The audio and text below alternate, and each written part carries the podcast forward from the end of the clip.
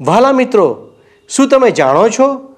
ગુસ્સો અને અદેખાય તમને નાશના માર્ગમાં લઈ જાય છે. અદેખાય અને ગુસ્સો બંને ખતરનાક પાપ છે.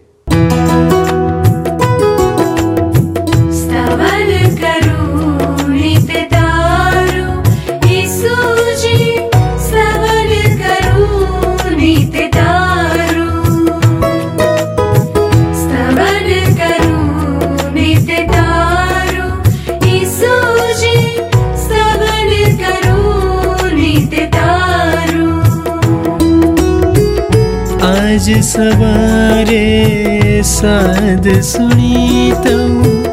महिमा करू प्रभु तारो। महिमा करू प्रभु तारो।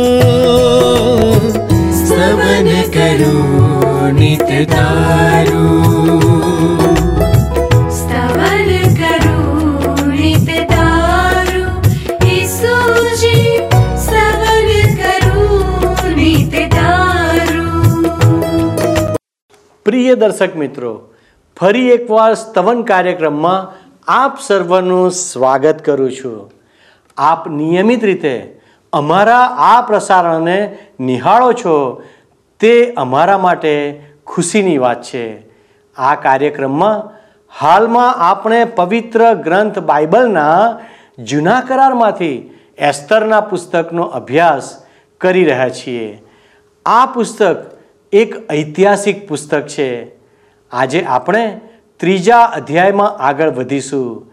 તેમાં આપણે જોઈશું કે આહાસ્વેરોસ રાજા પોતાના રાજ્યમાં હામાનને ઊંચી પદવી આપે છે અને દરેક લોકોએ તેને નમસ્કાર કરીને માન આપવું એવો હુકમ પણ આપે છે.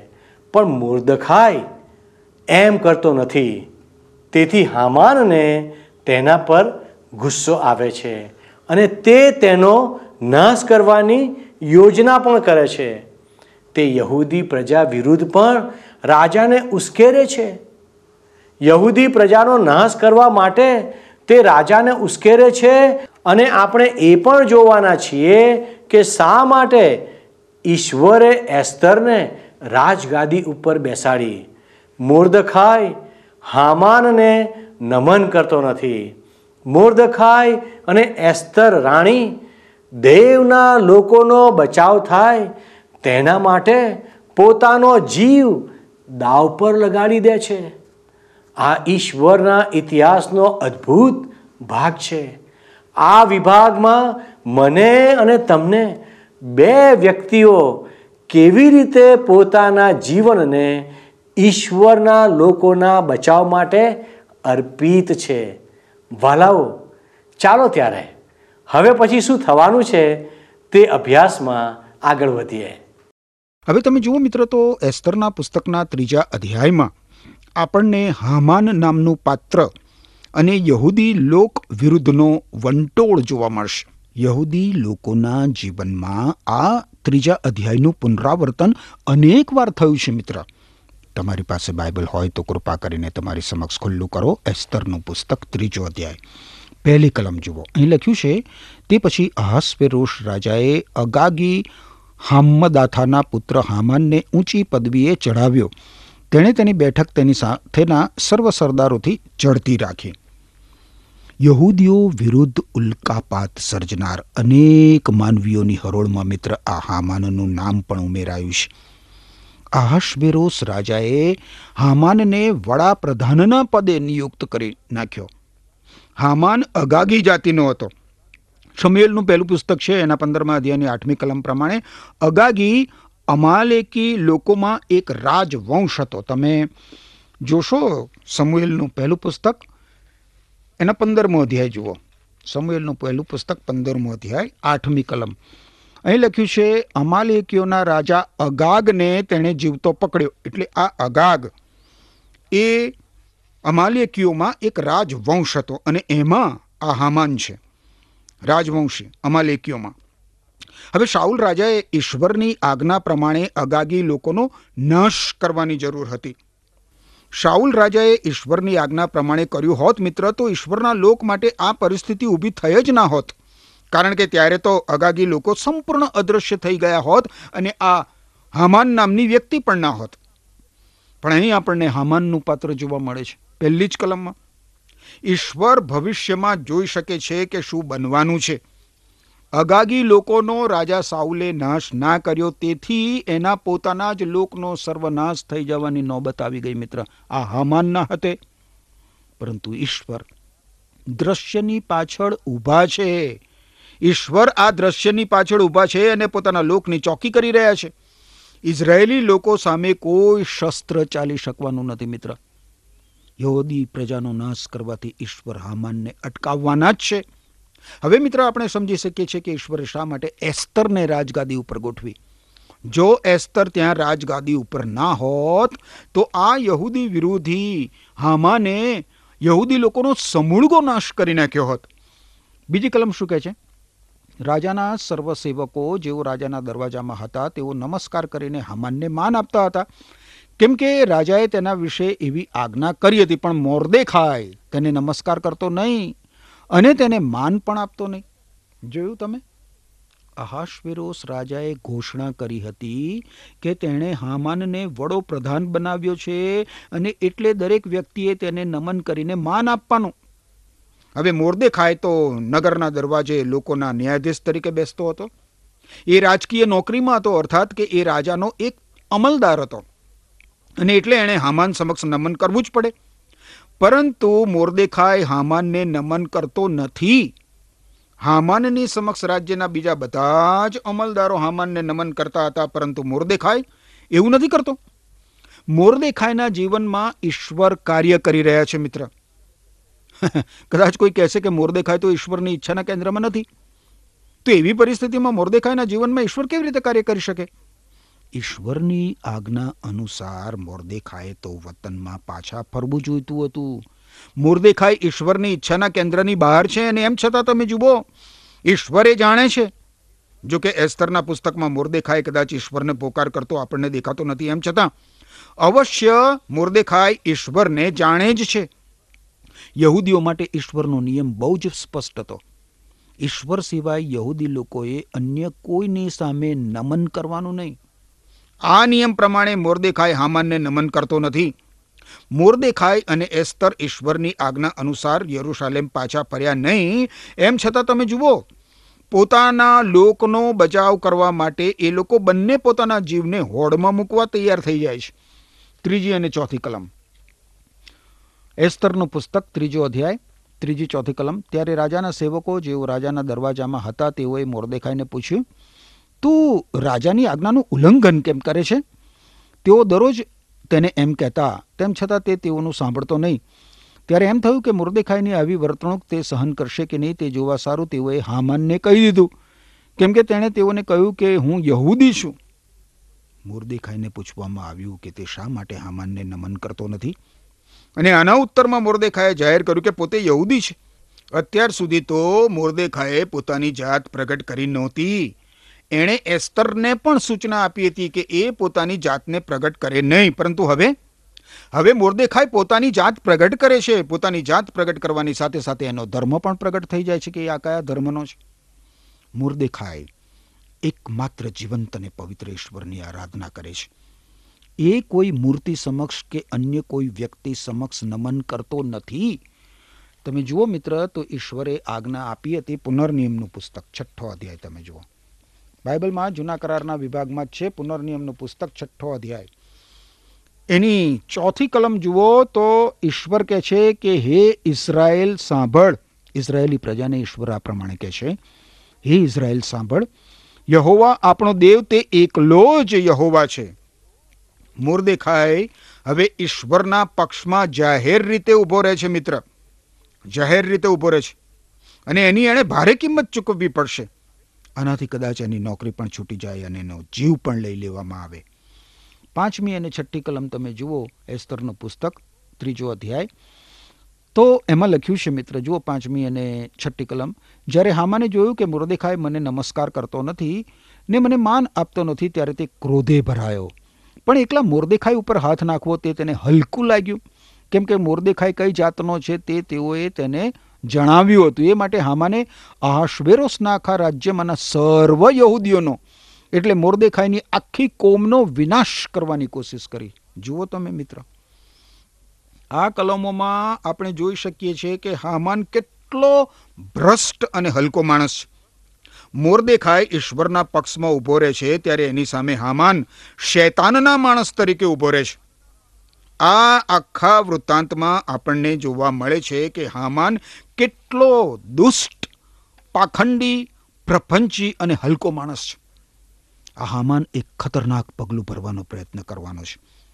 એ આહાશબેરોસ રાજાના રાજ્યમાં વસતા તમામ યહૂદી લોકોનો વિનાશ કરવાનો પ્રયત્ન કરશે. હામાનને ખબર નથી કે ઈશ્વરે ઇબ્રાહિમને વચન આપ્યું હતું કે જે વ્યક્તિ યહૂદીઓને આશીર્વાદ આપશે, તેને ઈશ્વર આશીર્વાદ આપશે. પરંતુ જે વ્યક્તિ યહૂદીઓને શાપ આપશે, તેને ઈશ્વર શાપ આપશે. ઈશ્વરે પોતાના લોકની કાળજી લેવાનું વચન આપ્યું છે, મિત્ર. સાતમી કલમ જુઓ તો લખ્યું છે કે અહાશબરુસ રાજાના બારમા વર્ષના પહેલા માસમાં, એટલે નિશાન માસમાં પ્રતિદિન અને પ્રતિમાસને માટે ચિઠ્ઠીઓ એટલે પૂર નાખવામાં આવી અને બારમા માસના એટલે અદાર માસના તેરમા દિવસ પર ચિઠ્ઠી પડી. આ દરરોજ હામાન ઉશ્કેરાતો જાય છે. હામાન દરરોજ ઉશ્કેરાતો જાય છે. યહૂદી પ્રજા ઉપર, મોરદેખાઈ ઉપર, જ્યારે જ્યારે આ હામાન દરવાજામાંથી પસાર થાય છે નગરના, ત્યારે ત્યારે પ્રત્યેક વ્યક્તિ એની સમક્ષ નમસ્કાર કરે છે, નમન કરે છે, પરંતુ મુર્દેખાઈ મોરદેખાય તો ટટ્ટાર જ ઊભો રહે છે, ટટ્ટાર એકદમ. અને આ વિશે મોરદેખાઈ કશાક પગલાં ભરવાનો નિર્ણય કરે છે. હામાનને જ્યારે ખબર પડી કે મોરદેખાઈ એના ધર્મને કારણે એને નમન કરતો નથી, ત્યારે એણે આખા રાજ્યમાંથી આખા રાજ્યમાંથી સમગ્ર યહૂદી પ્રજાનો નાશ કરવાનો નિર્ધાર કરી નાખ્યો. આ હામાને જાદુગરો પાસે પૂર નામની ચિઠ્ઠીઓ નંખાવી કે જેથી તે જાણી શકે કે વર્ષના કયા દિવસે યહૂદીઓનો વિનાશ કરવો. હામાનને જાદુગરો જાણતા નહોતા.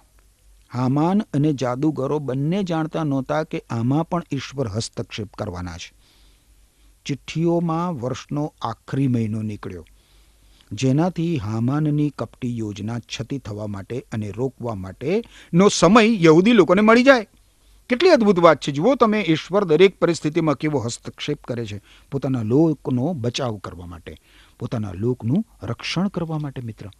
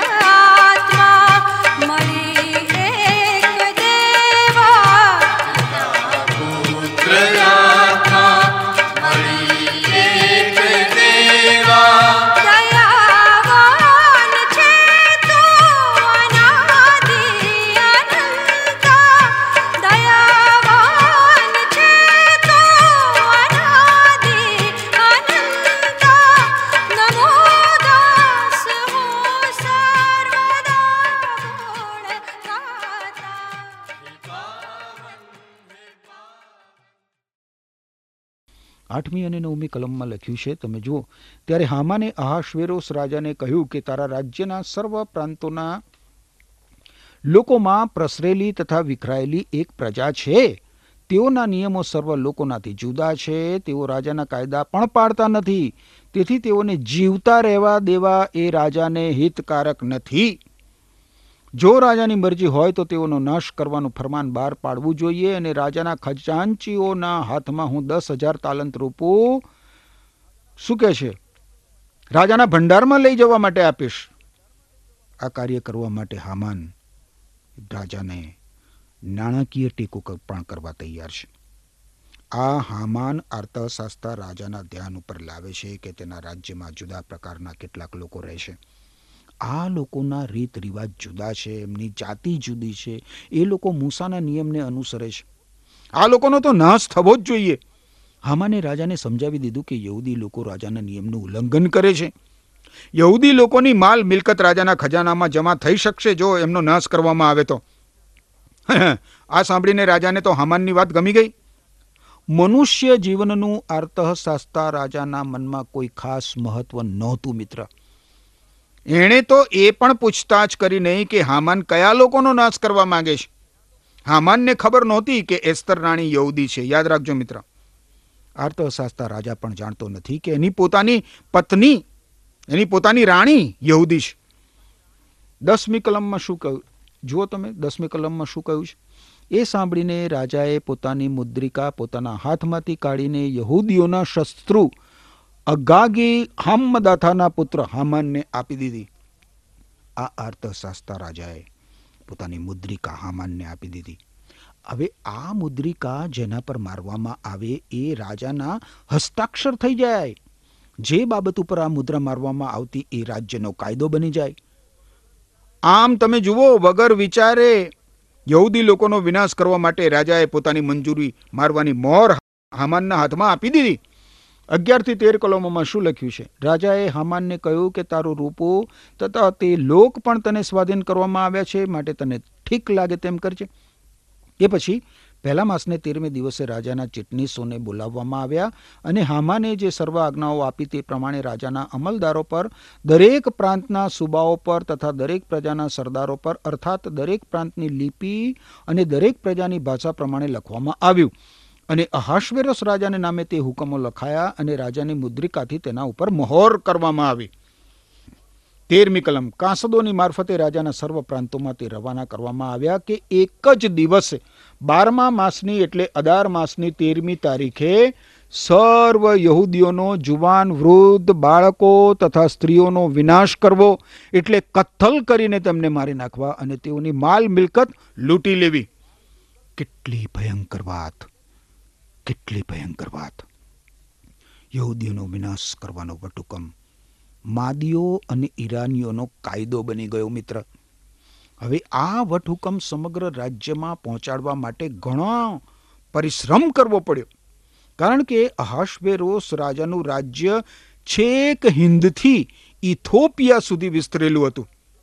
આ આખા રાષ્ટ્રમાં વિવિધ પ્રકારના લોકો વિવિધ ભાષાઓ બોલતા હતા. ઓછામાં ઓછી એકસો સત્યાવીસ ભાષાઓ. હવે આ બધા ઉપરાંત આદિવાસીઓની પણ વિવિધ ભાષાઓ હતી. આ કાયદો ઘણી બધી ભાષાઓમાં અનુવાદિત કરવો પડ્યો.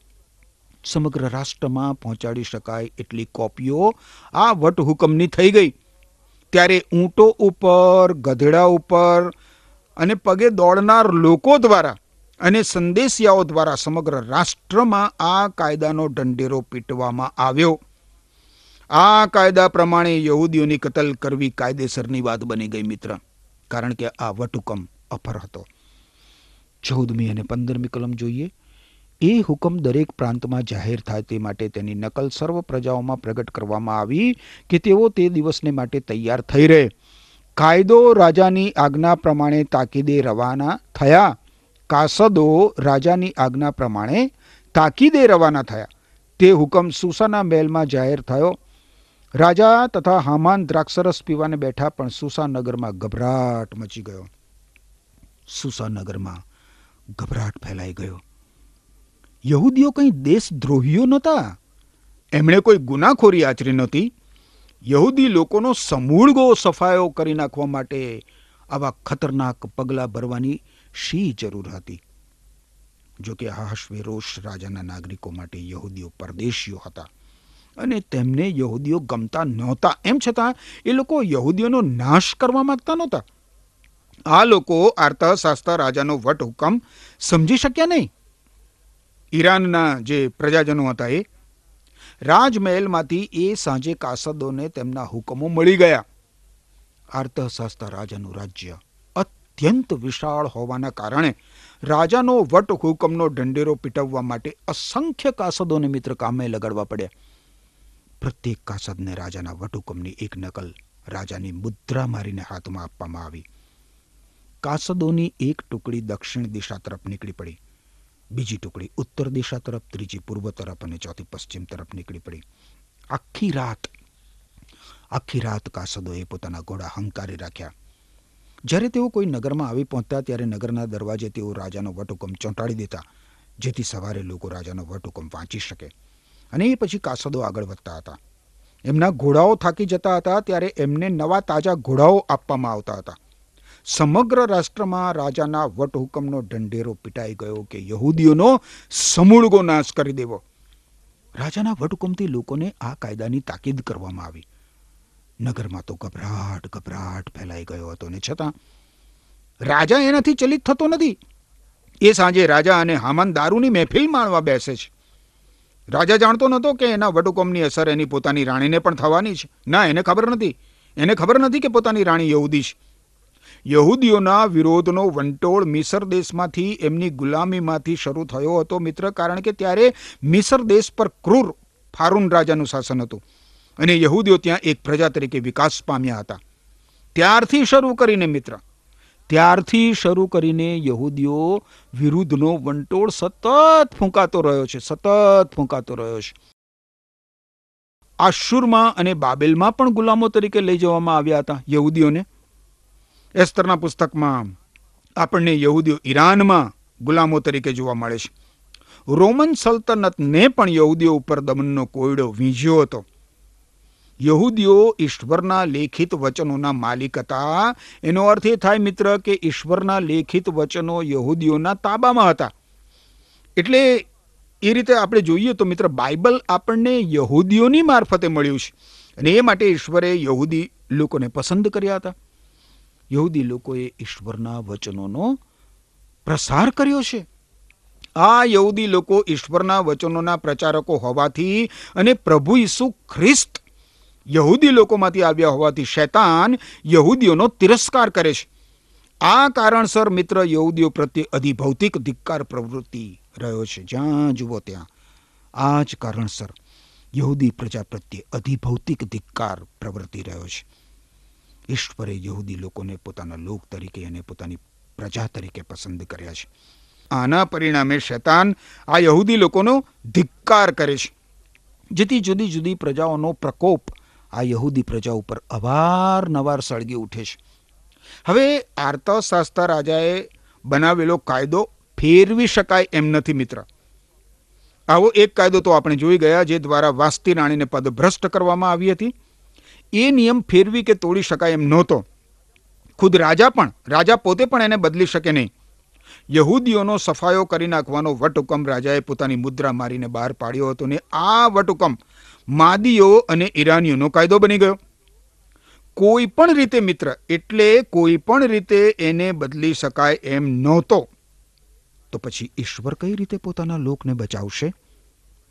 આ માટે તો એક બીજો કાયદો બહાર પાડવો પડે. કોઈકે હસ્તક્ષેપ કરવો જ પડે. ઈશ્વર આ બાબતની જ તૈયારી કરી રહ્યા છે મિત્ર. ઈશ્વર કાર્યરત છે અને ખૂબ પ્રબળતાથી કાર્ય કરવાના છે. ઈશ્વરે રાજગાદીની બિલકુલ બાજુમાં જ તમે જુઓ, એક વ્યક્તિને ગોઠવી દીધી છે. આ વ્યક્તિ એટલે કે એસ્તર રાણી, યહૂદીઓનો બચાવ કરવા માટે ઈશ્વરના હાથમાં સાધનરૂપ બનવાની છે. ઈશ્વર પોતાના લોકના જીવનમાં પોતાની જોગવાઈ દ્વારા કાર્ય કરે છે, મિત્ર. ખાતરી રાખજો. ખાતરી રાખજો. ઈશ્વર પોતાના લોકની ચોકી હંમેશા કરવા માટે હંમેશા જાગૃત રહે છે. વહાલા મિત્રો આપણે જોયું કે હામાનને મોર્દખાઈ પર કેવી અદેખાઈ આવે છે અને મોર્દખાઈ પર ગુસ્સો પણ આવે છે. તે સાથે અહીં મોર્દખાઈની હિંમત પણ આપણે જોઈ શકીએ છીએ. રાજાનો હુકમ હોવા છતાં તે હામાનને નમસ્કાર કરતો નહોતો. હામાન યહૂદી લોકો વિરુદ્ધ રાજાના કાન ભંભેરે છે. તે પછી હામાન રાજાના નામથી યહૂદી પ્રજાનો નાશ કરવાનો હુકમ બહાર પાડીને સર્વ પ્રાંતોમાં તે મોકલી આપે છે. રાજાના હસ્તાક્ષરવાળી નકલ આખા રાજ્યમાં, એટલે કે દેશમાં મોકલવામાં આવે છે. એનો મતલબ એ થયો કે આ તો એક રાજકીય હુકમ છે, વટ હુકમ છે કે જેનો અમલ રાજ્યના દરેક વિસ્તારમાં થવો જોઈએ. યહૂદી લોકોનો નાશ કરવાને માટે અહીંયા રાજા ફરમાન બહાર પાડે છે. વાલા દર્શક મિત્રો, યહૂદી પ્રજા અને મુર્દખાઈનું શું થયું તે જાણવા માટે સ્તવન કાર્યક્રમને નિયમિત રીતે નિહાળતા રહેશો. અને જો આજનો અમારો આ કાર્યક્રમ, આજનું અમારું પ્રસારણ આપને ગમ્યું છે, આપને પ્રાર્થનાની આવશ્યકતા છે, તો આપ અચૂક અમને એક ફોન કરશો. ઈશ્વર આપને આશીષ આપો. આમેન. શું તમને આ કાર્યક્રમ ગમ્યો? અત્યારે જ અમને મિસ કોલ કરો.